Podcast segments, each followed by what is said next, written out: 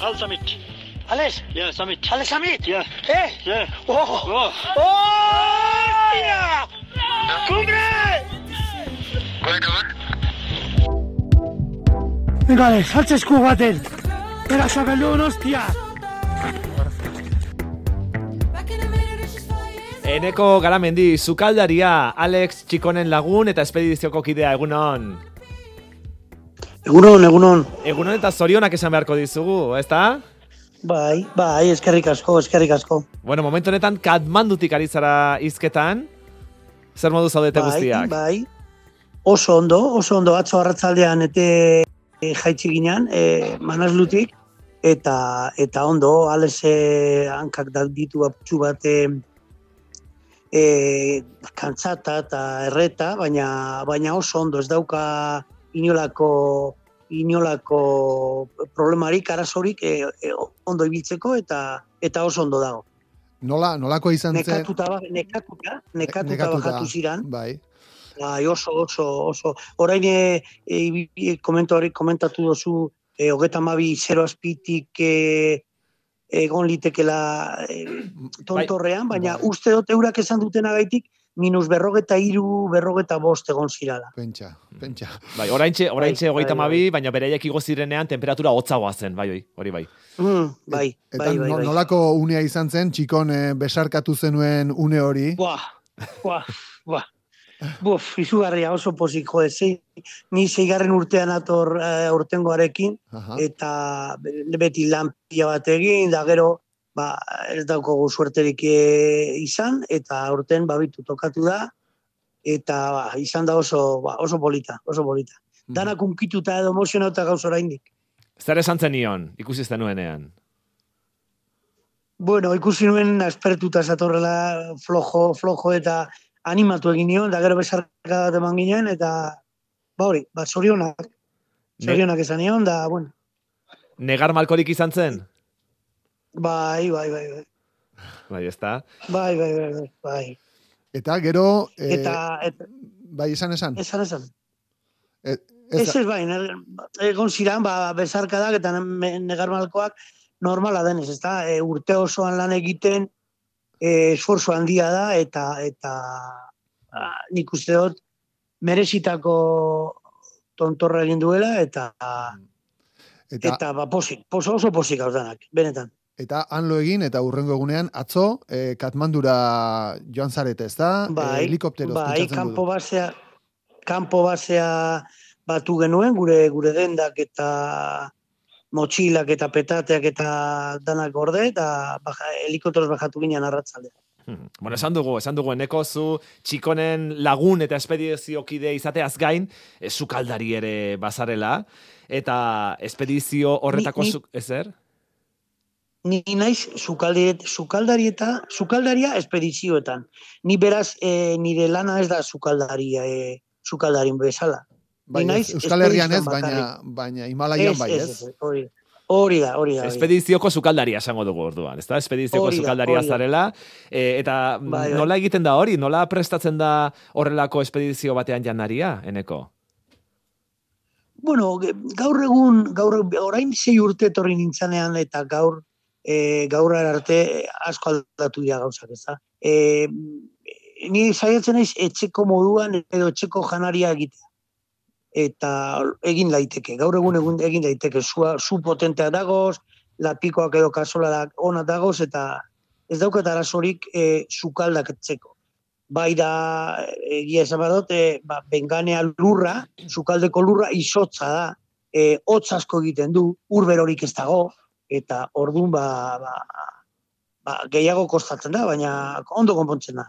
Ja, bos mila metroko altueran aritzen zarete hor, janaria prestatzen, e, eta eraman, Mhm. janaria nola eramaten duzue, araño? E, motxiletan, edo e, poltsa berezietan sartuta, edo ez dakitze, izoztu ere, izoztuko da dena, ez da? Bai, Temperatura bai, bai, horiekin. dana, dana izozten, dana, dana, dana izozten da, bai, bai. E, ek, ekartzen ditugu, Euskal Herritik e, gauza asko ekartzen ditugu, da beste gauza batzuk, ba, hemen erosten ditugu, ez da? E, arroza eta berdurak eta barazkiak eta hemen erosten ditugu. Baina, okela ere etxetik ekartzen dugu, Euskal Herritik ekartzen dugu. Mhm. Eta poltsa berezietan sartuta eramaten duzu dena? Ez, okela kongelauta hartzen dugu, e, e, bote hola metalesko potuetan, eta beste guztia ba, petate maleta handi batzuk, batzutan, edo bidoi urdino, plastikozko bidoi urdinetan, ekartzen ditugu. Bueno, beraz, e, e, abantaila bat ere izango du horrek guztiak, ez duzuela oskailurik behar. Ez, ez, oskailurik ez. Horregatik. Keba, e, em, biharko edo urrengo eguneko ba, janaria e, zein izango dan pentsatzen dugu, ba, e, egun bat harinago e, deskongelatzen hasteko edo sukaldean suaren ondoan jarri ba, urrengo egunean e, sukaldatzeko preste egoteko e, janaria, eta horrela, konpontzen gara. Eta nolakoa da? Lehenengo deskongelat, Bai. lehenengo deskongelatu egin da, gero e, sukaldatzeko. Eta nolakoa da zuen sukaldean? Nolako sukaldea duzu? Ba, bitu, aurten, aurtenkoa izan da oso oso txikia. Izan da, e, ez dakit zenbat, e, metro karratu, ba, sortzi metro karratu, edo amar metro karratu aurten. Da, egiten da, e, karparen erdian, egiten da, arrizko e, mai, mo- mai bezalako bat, eta mai horren gainean ejartzen dira e, bonbona bi, kerosenosko bonbona bi, eta horren gainean sukaldatzen da. Mhm. Eta zenbatentzat eh, egiten duzu janaria, zenbat eh, xerpa eta zenbat denetara, zenbatentzat? Bitu, zerpak, zerpak e, ia, ia egun guztietan jaten dute bardina. Eurak, e, euren ohitura dal bat jatea da, dal bata da, arroza, lentejakin egindako potaje bat, eta gero e, sartzen diote, ba, ez dakit, edo oliaskoa, edo, edo hauntza, edo ardia, e, espeziakin egindeko e, okela hori, eta gero danan astatu, eta hori jaten dute. Mhm. Beraiek egunero jan, e, janaria eta faria, bardina izaten da. Mhm. Bai, gurekin dago zenetik, edo nirekin niri, ni eurekin dagoenetik, bai jaten dute ni prestatutakoa. Baina, berak eh, ohituta daude, egunero egunero dal bat hori jatea. Eta gustatzen zaiezuk prestatzen diezuna? Bai, bai, gauza batzu, bai, bai, bai, bai, bai. Bitu, gauza bat esango dut, e, lehen urtean, egin abazan lentejak, Bai. eta aurten, aurten, e, irumila eta sortzireunera lehenengo kanpo basa izan dugu, daukin dugu, eta bos milara bigarrena. Mhm. Eta bigarren egunean, e, ekarri zuten gure maira, e, bertoko sukaldaribik ekarri zuten gure maira, lentejak. Eta e, zegozen, nik lehen urtean esan nien mo- e, bezala, e, eginda, sukaldatu. Ah. Beraz ikasi dute. Bai, bai, bai, bai, bai, bai. Eta nola esan zenien presatzeko? Euskal Herrian presatzen diren bezala? Bai, bai, bai, Aha. bai. Sukaldean ordu asko egiten ditugu eta baten e, ia zelan egiten dudan, e, egiten nuen e, begira izan da galdetzen da hori da esan nion, eta orain e, urten egin dute bardin bardin. Mhm. Bueno, Eta xerpek, oso gainera. xerpek zer jaten duten, eta xerpei zer presatzen diezun aipatu dugu, haizu, eta Alex Txikonek zer jaten du, horrelako espedizio baterako presatzeko, ze e, edurne pasabanek aipatu zigun, lan handia egiten duela, mendira joan aurretik, Alex Txikonek, mendizale guztiek, bezala, goi mendizale guztiek bezala xe, aklimatazio lan bat egiten dutela, e, janari Bai, kontuetan ere horrelako prestaketa bat egin behar da, ez dakit organismoa prestatu behar den mendira joan aurretik, edo nolakoa da pixka bat, Ez, ale, Alez, alezek ez du egiten ezer berezirik, eh? Alez, eh, bera da oso indartsua eta ez du olako gauzarek egin beharrik. E, etxeko, modu, etxeko janaria eta emekoa bardina izaten da. Edo alekintzen ez behintzat, etxeko e, etxean jaten dozun bardina jatea eta eta e, gor, ez aldatzea. Ez aldatzea. eta e, zer da, Bai, zer da eh, temperatura, likido- bai. Likido, likido asko bai eran behar da. Orduan bai pre- prestatzen ditut iaia egunero sopak. Sopak ze urotxa eratea eta urberoa eratea e, ez da ez da ondo sartzen ura. Orduan sopakin eta horrelako horrelako janariakin ba hidratatu egiten da. Eta gero, eh, E, guk egunero, egunero guk u, litro bi ur eran- eraten ditu. Eraten ditugu. Da ez, ba, ez badituzu eraten, e, buruko minak e, laizterazten dira.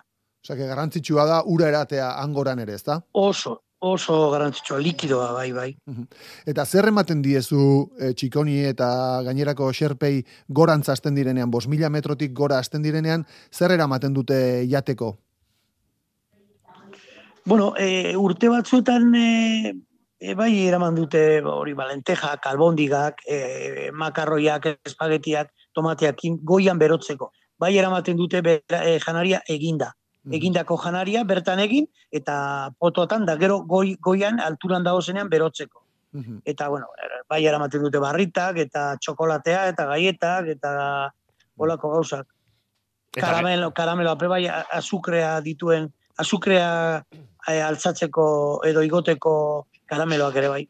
Hori guztiak izoztuta imaginatzen dugu, ez? Temperatura horietan izoztuta iritsiko dira. Bai, eta, bai, bai, eta, eta Bai, gero, bai, bai. eh, esan nahi duzu orduan, eh, Alex Txikonek eta Xerpek gailurra egin behar dutenean, beraien motxiletan badara matela jandaria berotzeko tramankuluren bat?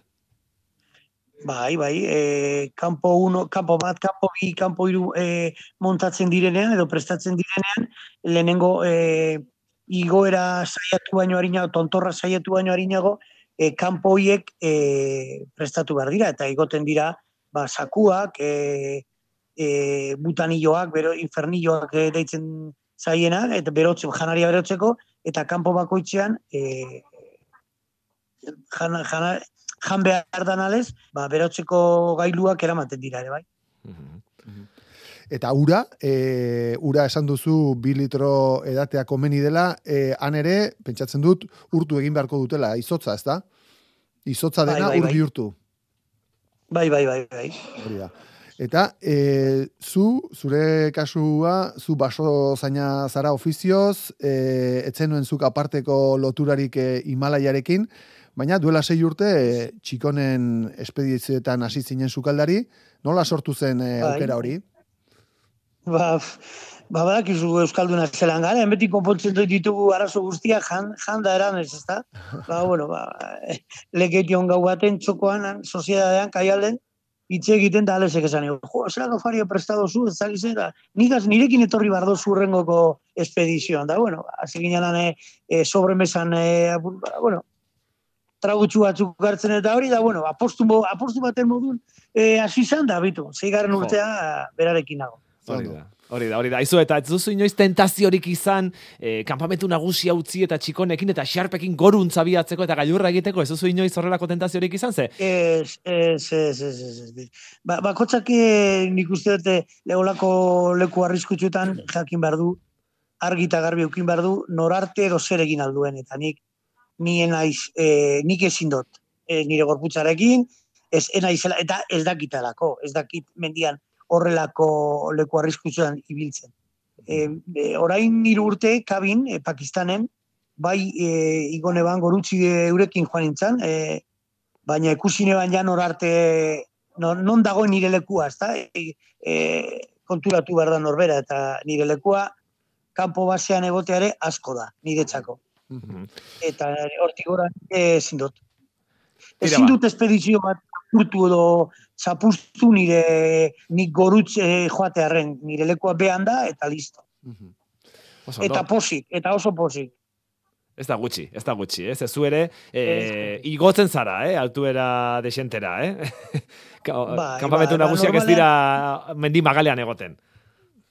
Ez, bos mila, bos mila eta laren, bos mila eta hor inguruan. Pentsa, beraz, eh, zerbait egiten duzu. ez zeure buruari Bai, merituak bai, kendu. Tira, orain Bai, esan dugu bai. Katmandun zaudetela, ze asmo duzu, eh? Noiz itzuliko zarete Euskal Herrira? Ba, oraindik ez dakigu. Oraindik ez dakigu. Bitu, e, makalua, makalu azpian, azken herrian, irumila eta bosteunera, zamagon herri bat dago. Eta orain egun batzuk hemen e, deskantzatuko ditugu, e, gero ba, gaur bitu afaritxu bat egingo dugu dano gaur zerpakin, eta hemen Euskal Herriti dagoen jentearekin, eta gaur ospatuko dugu, apurtxu bat, eta gero antolatzen hasiko gara, barriro Samagonera joateko. E, Samagon herrizka txikitsua da, oso polita, baina egoera umeak eta jente nagusiak ez ditu e, inolako medikurik iku, ikusten, ez, eta gu e, astetxu bat edo ara laguntzen joango gara. Madriletik datoz mediku bi eta lau enfermera, eta, eta beraiei laguntzen joango gara etxedik etxe, e, eta fiskal laguntzen, ezta? E, portuak ere badituzte, baina txikiak, eta e, kasualidade nire mazteak lekeition lorategi bat dauka, eta eta bihar datoz, bi, bilboti datorren e, e, kuadrilla bateri e, asiak, asiak, landar asiak eta barazki asiak e, eman di, ezta? Eta gu laguntzen joango gara ara, zamagonera. Mhm. Beraz, eh, medikuak, imaginatzen Asiaki, dugu, medikuakik hori da. eh, aziak ere bai, eta bueno, pixka bat alden neurrian, ba, beraien egoera nolabait eh, hobetzera. Aizu, esan duzu orain, ospatu, Hobetzera burtsu, bai. ospatu ere egingo duzuela, nola ospatuko duzu, eh? Janari berezia presatuko duzu gaur ospakizunerako. Ba, ba bitu, e, goizean e, gozaltzen gauzela, e, egon gara, ba, hemen hotelean, ez da, sukaldea izten, di, izten didate, eta beste urte batzutan ere, e, nik egiten dut e, sukaldatu hotelean. Baina, bueno, hemen dago gu, Seven Summit dago agentzia, e, agentzia bat gu, gure, gu beraiekin joaten gara mendira, eta eurak daukate jantoki bat hemen, eta arratzaldeko zazpiretan geratu gara afaltzen joateko. Tira ba. Ba, E, jantoki bai. horretara, bai. Ba, ondo pasa. Ba, eta gero, eta gero bajo eman leku polita dagoz, taberra polita dagoz, kontzertuak eh, zuzenean pila bat egun guztietan, eta bueno, e, zeu zer egingo dugu. Ba, girorik ez Igual- faltako. Ez, ez, ez, ez, ez, ez, Ba, ez, ez, ez. Dantza, dantza pizkat ere igual egingo dugu gaur. Ah, ze ondo. Ba, eneko garamendi. Alex Etxikonen lagun eta espedizioetako sukaldaria, eskerrik asko Euskal Herratiaren deiari erantzuteagatik. Buelta ona Euskal Herrira, eh? Bale, eskerrik asko. Bezarka da bat. Ikusiko gara.